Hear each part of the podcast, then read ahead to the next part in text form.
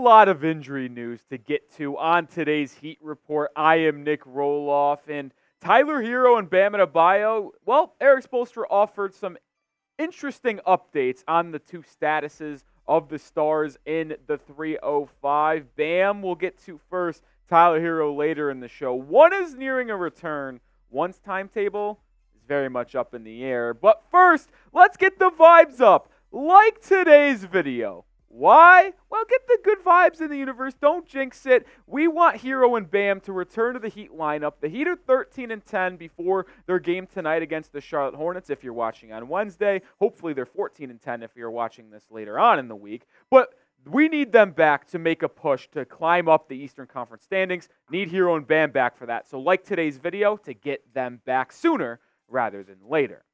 All right, we start with Bam Adebayo because Erik Spoelstra spoke to the media yesterday and said he didn't have a timetable for Bam Adebayo's return. Quote, I wouldn't read too much into it of him being on this trip, which was basically just going to Charlotte on Monday, other than he really wanted to be here and he can do his work. So it's good. Now, it's interesting to me that Spoelstra said there was no timetable, and he said don't read into the fact that Bam traveled with the team to Monday's away game in Charlotte, which, by the way, that's where Adebayo's from, so it might be why he wanted to travel with the team. But the thing is with Bam is when is he going to return? Because Spoelstra says that I wouldn't read into it, and there's no timetable, but he also I don't think is that far away from returning as well. Like I don't at least from everything we've gathered thus far, is that there is no serious injury to where he is going to be out for like two months or three months or something like that. I hope it's just two or three weeks. We are already at two, maybe a week, maybe another week, and maybe he returns around Christmas time for that game against the Philadelphia 76ers. That would be maybe worst case scenario in my opinion. But the Heat need Bam back because when you look at what he's done, and he's already missed seven games this year, which is stunk, but he's putting up career numbers. 22 points per game, which is the highest of his career, 9.9 rebounds, which it kind of sucks that he's not at 10 because it looks, looks better when it's at 22 and 10, which is also, by the way, the highest of his career obviously good defender, one block per game, and then shooting above 50% from the field, which is also a good sign for Mr. Adebayo because his usage in volume has gone up, but the efficiency is still there. And the Heat need Bam back. Obviously, you just saw the numbers on screen when it comes to his offensive game, but the defensive impact is probably the biggest reason of why the Heat need 13 because he is the best defender on the planet. I mean, it is no secret that the Heat's defense has gone down over the last two weeks, and that is the biggest reason why Adebayo, to me, should be DPOY, right? Like, I said he's the best defender on the planet.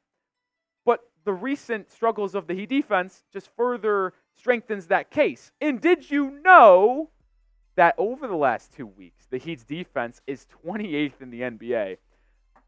Which is worse than the Pacers and Charlotte Hornets defense, which, if you know how they play their brand of basketball, that is a not a good thing. And uh, if you didn't know where I was going with this, right? Two weeks of bad defense for Miami. Guess how long Bam Adebayo's been out? Yeah, you guessed it. That would be two weeks. So to me, Adebayo's return is absolutely necessary for the Heat to start stacking wins and climbing up that Eastern Conference standings because we don't want to be faced with another play in situation and have to play Boston, Milwaukee, or Philly in the first round. I'd rather much more secure that four seed potentially, or maybe even climb up to that three spot and have a home court advantage in the first round rather than having to play the underdog role again. And so Adebayo returning is absolutely key for that to happen because, well, one, the defense, and two, he is also our third leading scorer. So show some Bam Adebayo love in the comment section. Spam those 13s down there for me. Show Adebayo, who I know is watching this video, by the way. So what's up, Bam? Good to see you. Um, I want Heat fans to know that we love you. So spam your 13s and send those messages to Mr. Bam Adebayo. Before we move on, also make sure you join the channel and subscribe because we cover trade rumors like we did yesterday surrounding Pascal Siakam. Today, we're talking about the team and the latest injury news. So join the channel. We also do watch parties multiple times a week. Next time, we'll be live Thursday night at home against the Chicago Bulls. Hit that sub button, join the channel, and join us on Thursday night for a fun watch party against Chicago. Coming up in just a bit is Tyler Herro close to returning. The shooting guard out of Kentucky is someone that the Heat really need, and he's missed the last five weeks in about the last 15 games. Is he close to coming back from that sprained ankle? Maybe. But first, we will talk to you about prize picks, the number one daily fantasy sports platform in North America. It's daily fantasy sports made easy. And all you got to do is pick two to six player stat projections, pick more than or less than, and you can watch the winnings roll in. And you can get a first deposit match up to $100 when you use prizepicks.com slash CLNS and use the code CLNS. I'm rolling with an interesting one, right? Like I went this week because I think it's a lock that Lamar Jackson passes more than 219 and a half. And then just to kind of keep things interesting in my life, I'm also looking forward to the next three weeks when Michael Penix te- takes on the Texas Longhorns. I'm taking the more than on his passing yards. And a fun thing about PrizePicks, by the way, is their insurance reboot policy, which it doesn't really take into effect for me here. But if you get hurt in the first half of your game, it's not going to kill you because PrizePicks will take them out of your lineup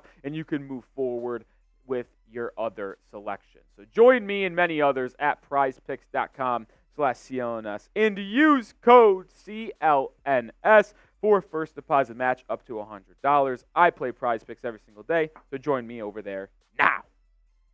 All right, let's talk about Tyler Herro because he is close to returning according to some reports out there from reporters that follow the Miami Heat. We start with Anthony Chiang of the Herald, who covers the Heat. He said while the Heat is not offered a definitive timetable for any of their player returns, there's optimism that Herro will be able to make his return to the Heat lineup within the next week, according to a source familiar with the situation. This article, by the way, dropped yesterday with the other injury news surrounding Bam and Adebayo, so the week starts from yesterday, which would put maybe this weekend in play for Mr. Herro? I mean, I kind of think Saturday at home against the Chicago Bulls, the fourth game of the week for Miami, is the game where Tyler could finally make his return. Like I mentioned earlier, he's missed the last 15 games, he's missed 16 on the year. And the Heat need him back, man. Like he's one of the best scorers in the NBA, and he's probably the most or the best pure scorer that the Heat have on their current roster. I mean, you look at what he was doing before he got hurt. He played seven games. Now, his season totals are not this because I took away the half a game he played in Memphis before he got hurt because that te- doesn't paint the full picture. The seven full games he played leading up to the injury tells me the story on Mr. Herro. 25.3 points per game, which would be a career high for Tyler.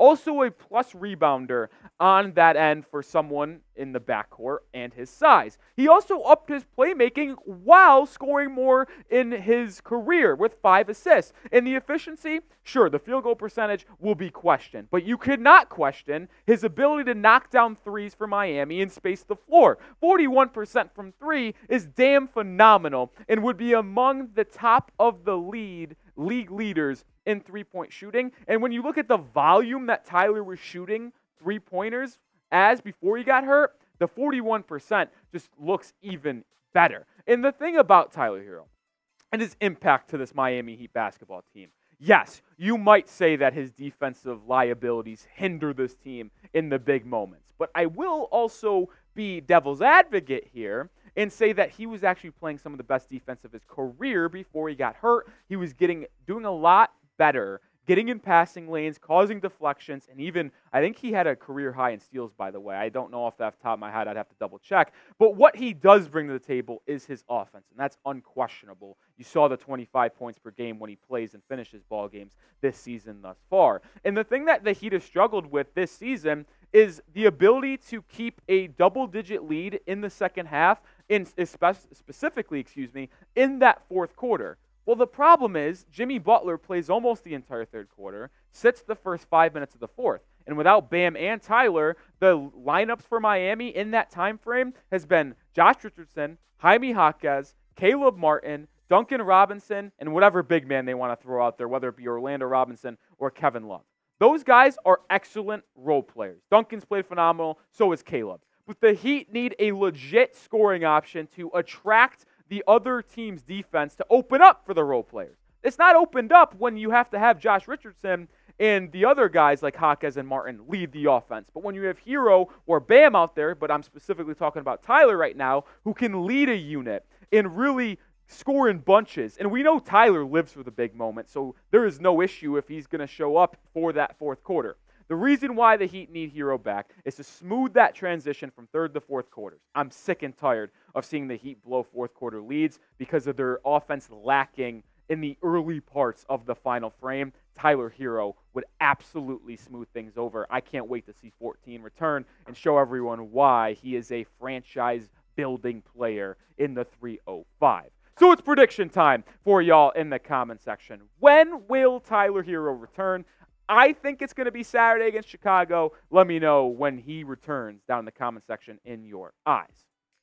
Also, to round out today's show, I do want to talk a little bit about an interesting nugget that dropped around Herro. And in case you missed it, Herro ain't going nowhere because Barry Jackson, who also covers the Heat for the Herald, had this to say, and he was talking to a source, aka Herro's agent. But Herro said the Heat conveyed to his agent, Jeff Schwartz, during this upcoming, or past summer, I should say, excuse me, that if he was going to be dealt, it would be for a top 75 player of all time. Obviously, Damian Lillard, well, he did crack that top 75 list, so kind of caveat there that Herro was involved in a potential Damian Lillard package. I guess some people said he wasn't. Who knows if he actually was? But either way, it seems like he might have been. But when you look at Tyler Herro's future, because I know a lot of people want to keep him and wouldn't trade him for anyone, but a lot of people also realize that it might be necessary to move on from him to upgrade this roster for the long term. I think Herro is going to be in Miami and playing for the Heat with Bam Adebayo for the foreseeable future. The only caveat that I have is Mr. Donovan Mitchell. I feel like D Mitch is the only player in the next couple years that could have come available on the trade market that the Heat would be willing to include Tyler Herro in that package. Because I don't really think a D Mitch Herro backcourt would work one, and to be able to acquire D Mitch, you'd probably have to send Herro to that team. And he could come available for Cleveland because he's got one more year left on his deal after this season. And if he's not going to sign an extension in Cleveland, well, why wouldn't they move off of him before they lose him for nothing and recoup a bunch of picks and some assets like a guy maybe Tyler Herro, or the Heat could possibly just wait it out and potentially sign D Mitch in a couple off seasons. That's going to do it for today's video. Appreciate everyone who tuned out through the entire episode of the Heat Report. Make sure you join the channel and subscribe. Like I mentioned, we'll be live on Thursday evening for a Bulls Heat watch party. Hopefully, I see you then. Nic Rohloff signing out. Go Heat.